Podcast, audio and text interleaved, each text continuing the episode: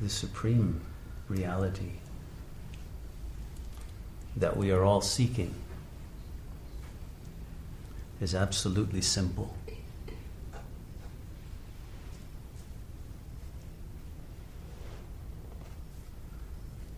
And all we really need is to abide in that simplicity, which is our true nature. The reality that we seek, the reality of inner peace, of bliss, of empowerment, of light, of love. is our true nature.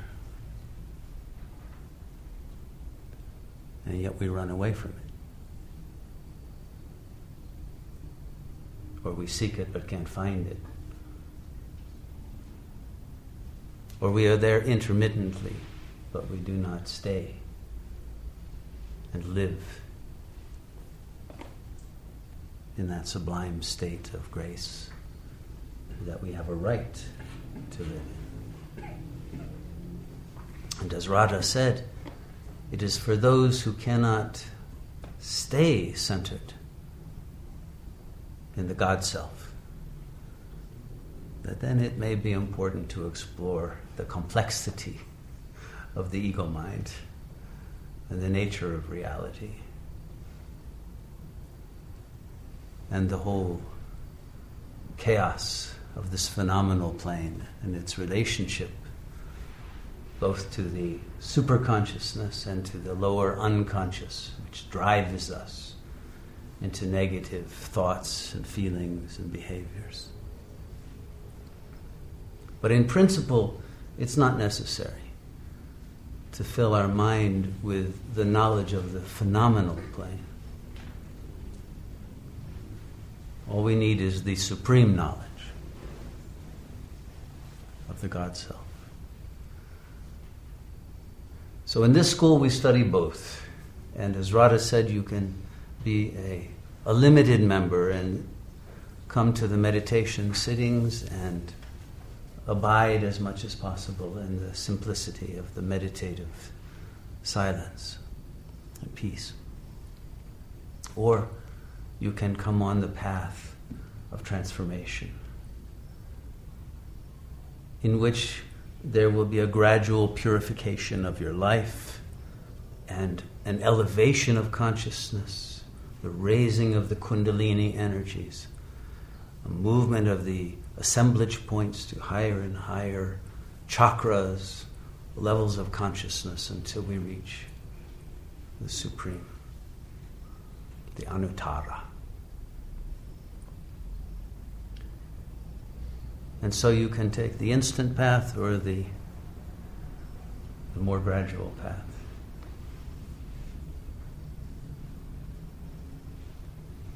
And each will have their own calling. And so there are many levels of membership in our school because some will wish to have advanced training and teacher training to be able to one day be guides for others on this path as well. And some will want to join our community and live with yogis and create a new kind of culture. And others will just want to touch in to recharge the batteries. And all of that is fine. There is no one right way to go, and everyone must follow their own heart.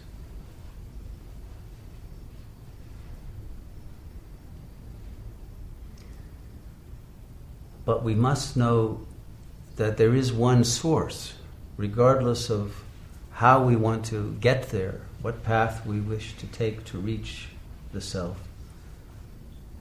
There is only one self. And the problem is we are diverting from that. And so, if we are going to reach the goal of life, happiness, joy, bliss, fulfillment, then we must orient ourselves correctly toward that goal. So tonight I am really here as an investment counselor. Since the whole capitalist world is shaking with all the events that are happening in the Middle East and the price of oil going up and the dollar seemingly about to be devalued, everyone's looking for a good investment, a safe investment. And so, my suggestion to you all is that you invest in God.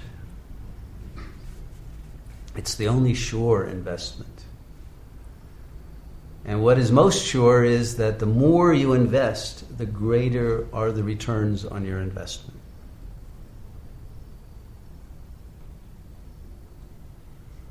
So, in the ordinary capitalist world, they say get a basket of investments so you hedge your bets. But actually, because investing in the Supreme Being is a sure thing, it doesn't pay to hedge your bets. It pays to invest fully in the God Self. But what kind of an investment are we talking about? It's not about money. It's investing your love, your attention, your energy, your time, your focus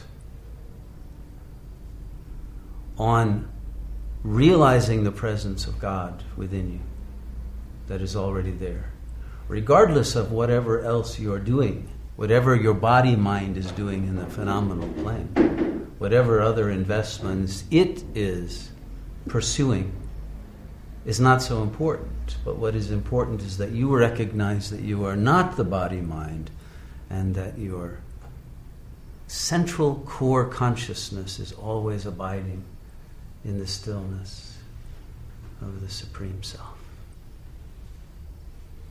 And if you do that, your life will be in a flow state. And everything will happen without anxiety, without fear, and without confusion, without the split mind that Radha was talking about. Because focusing in on this supreme being has a magnetic pull that integrates all the fragments of consciousness all the inner conflicts, all of those uh, fears and misidentifications with the body, with the personality, with the parents, with the family, with the social ideals, uh, with the cynicism that is rampant today. All of those different factors become integrated at a higher level of understanding and unity and all of the emotions become easily sublimated into the bliss of the most sublime feeling of the ultimate union.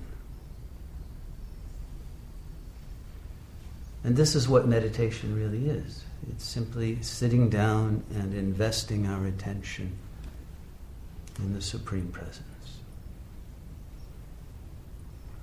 And it's the most joyous experience one could have. And the more you invest in it, the more you realize that, wow, why was I wasting my time trying to find pleasure in things that brought suffering and pain?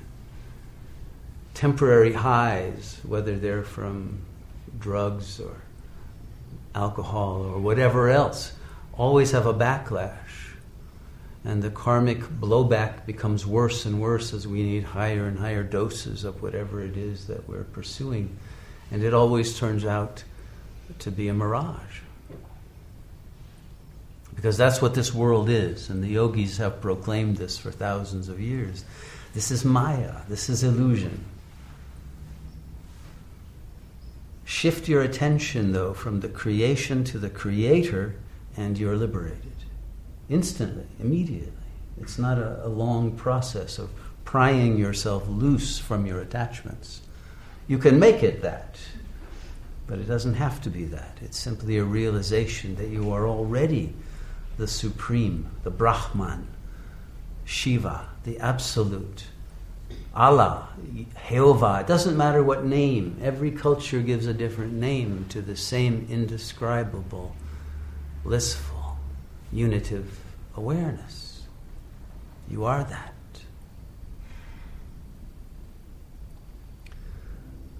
But until we know that we are that, it is important to have a reverential adoration for that. As long as we are still identified with this bodily vehicle, then we must worship.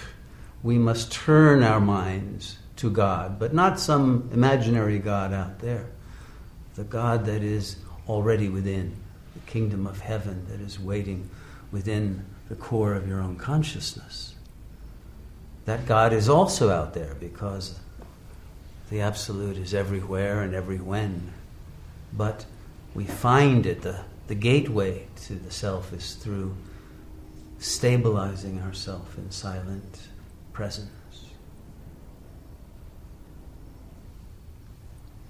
And when we do that, then we realize that this body is not the self, it's only a vehicle, a vessel for containing the supreme consciousness. And neither is the mind the self. And there's a realization that the thoughts in our minds came from outside. We were given them. We didn't invent language, whether it's Spanish or English or French or German. We were given that. But there's a language of the soul and the spirit that comes from within, that is of a much higher nature, in which intuitive understandings can be reached that you cannot ever reach through mere language. Because language is embedded in this world of Maya. It's inherently dualistic, subject object. There is always that differentiation. But the self is not only subject. If you think of yourself as only a subject in a world of objects and your body is an object that you identify with, then you are subjected, enslaved to that same illusion. But the true self is beyond the subject or object, but pure awareness that encompasses all that is, and yet that is nothing, but a nothingness that is the emptiness that contains all. It's that ultimate paradox, that ultimate mystery that language cannot grasp. And so it is only through silence that we reach this state of grace and joy in which we remember that we have always known all this, that nothing of this is new, nothing of this is strange or alien to your soul. But in fact, it's the water of life that enables you to return to the source, that recharges, that encourages, that strengthens you to rediscover and fully embody the power that is the Supreme Self. Because once we misidentify with the body, we lose our power, our real power. Because the body is perishable. The body is thrown about in the chaos of events. And the body is automatically lacking. And there is shame attached to the body, and guilt attached to the body and its desires and demands and attachments and anxieties. But when we recognize that it's a vehicle, and we've had many of these vehicles, and we can live and be without any bodily vehicle in the eternal consciousness. And that the consciousness we are is beyond a localized personality. But we are interconnected with all that is. There is this quantum entanglement in which all of us are, in fact, one, unified in a single superorganismic whole, in the noosphere. And beyond that, the cosmic consciousness, and beyond that, the absolute. And so there are many, many levels of consciousness through which we can rise if we are willing to let go of the lower. And this is a principle of spiritual progress. If you want to rise, you must let go of what you're holding on to at the lower level. And this is what people are unwilling to do. They want to guarantee first that they'll get the higher before they let go of the lower rung. And so they never get there. They get paralyzed. And this is where faith comes in the faith of taking the risk, of jumping into the abyss, the unknowable, the mystery, of not knowing who you are That's what being fully alive means. That's the thrill of existence, is the not knowing. When you push the envelope and even push yourself out of the envelope to discover the formless, infinite self.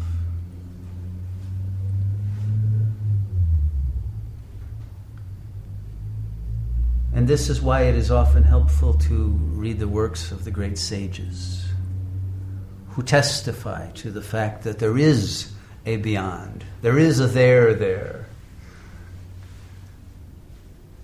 that the supreme reality that is spoken of as bliss and Sat Chit Ananda is real, is the only real. And you can see it in the faces of the enlightened beings, and you can feel the energy of the joy that radiates through those who have touched this infinite being. And so you can know that indeed there is a refuge, an oasis from this world of suffering and limitation and fear.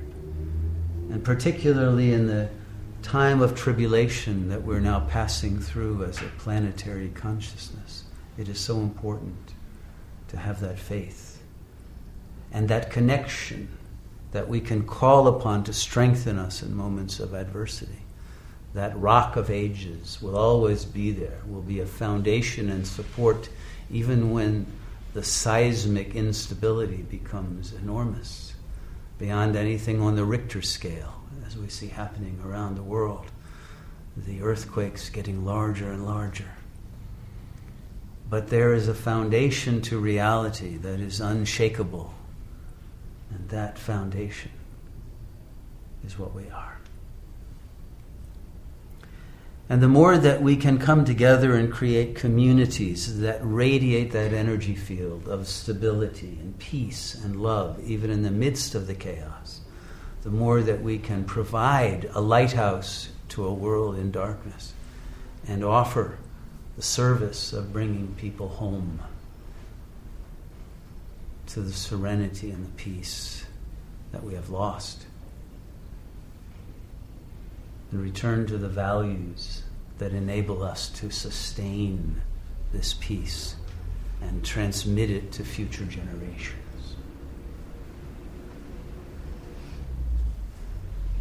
So I hope that you will find that peace within yourself and realize that we have a wonderful opportunity to be the transmitters of this energy, this power, that is all that will soon be left to us to hold on to when everything else falls away. And it is enough. It will suffice to bring us through into the next age of light, peace, and joy. But we cannot just give lip service to this as a belief system. If we do that, then we have wasted our time. We're not here to impress anyone or proselytize or convert to any kind of religious credo. It's a matter of living this truth and benefiting from it personally and sharing it with your loved ones. And hopefully, everyone becomes your loved one. And the more we invest in the Supreme One, the more we realize and see that same one in all beings. And instead of there being anyone who's outside the circle of our love, all become contained. We become again a single family instead of split into different groups conflicting enemy ideologies. We have to transcend all of that. That game is a luxury that we have outgrown. That's the childhood of the human race, and now we must become adults and transcend the mere human level, animal level of our being to become the angels, the deities that we have always been meant this is the promise of all the religions. And this is the same message of quantum physics today. We've reached a time where science and religion are no longer in conflict. For a long time, the materialists wanted us to believe that because there was a power struggle between these two establishments of the scientism versus the churches and the the states. But then, in fact, science now is telling us the same message. Materialism is dead as a philosophy, even within the field of science. They recognize in astrophysics that matter is now 4% of the universe. It's not a material universe at all. They don't even know what the universe is really made of. They'll put terms on it like dark energy and dark matter, but they don't know what they mean. But there's missing mass. Well, what there is is missing consciousness and missing love and the missing unitive interconnectivity. But it's there potentially as a quantum wave, and that is now being activated again. And the power of that wave as it moves through us can transform our lives and our planetary reality with miraculous capacity. And so our study of science will lead us back to the same truth. We don't need to study the old sacred texts anymore. We can. We'll find the same truth everywhere because reality is a hologram. You'll find it in every particle of this reality. In every point in space and time, God is shining at us the truth if we're able to see it. You know, as the uh, the great uh, poet was saying, you can find infinity in a grain of sand and eternity in an hour. We find it in every moment if we live in the present and if we live free of the shackles of our belief systems and our prejudices. And so it's simply a matter of releasing ourselves from all that baggage. And no one can do that for you or to you. It has to be a voluntary choice of liberating yourself from these false beliefs that chain you to a limited reality.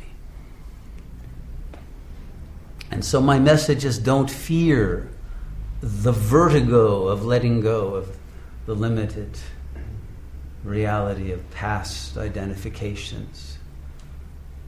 Don't fear the unknowable because you are that. And it is the only safety in a world of chaotic change, the only unchanging and the only benevolent source of power in this world. And it is within the heart of each of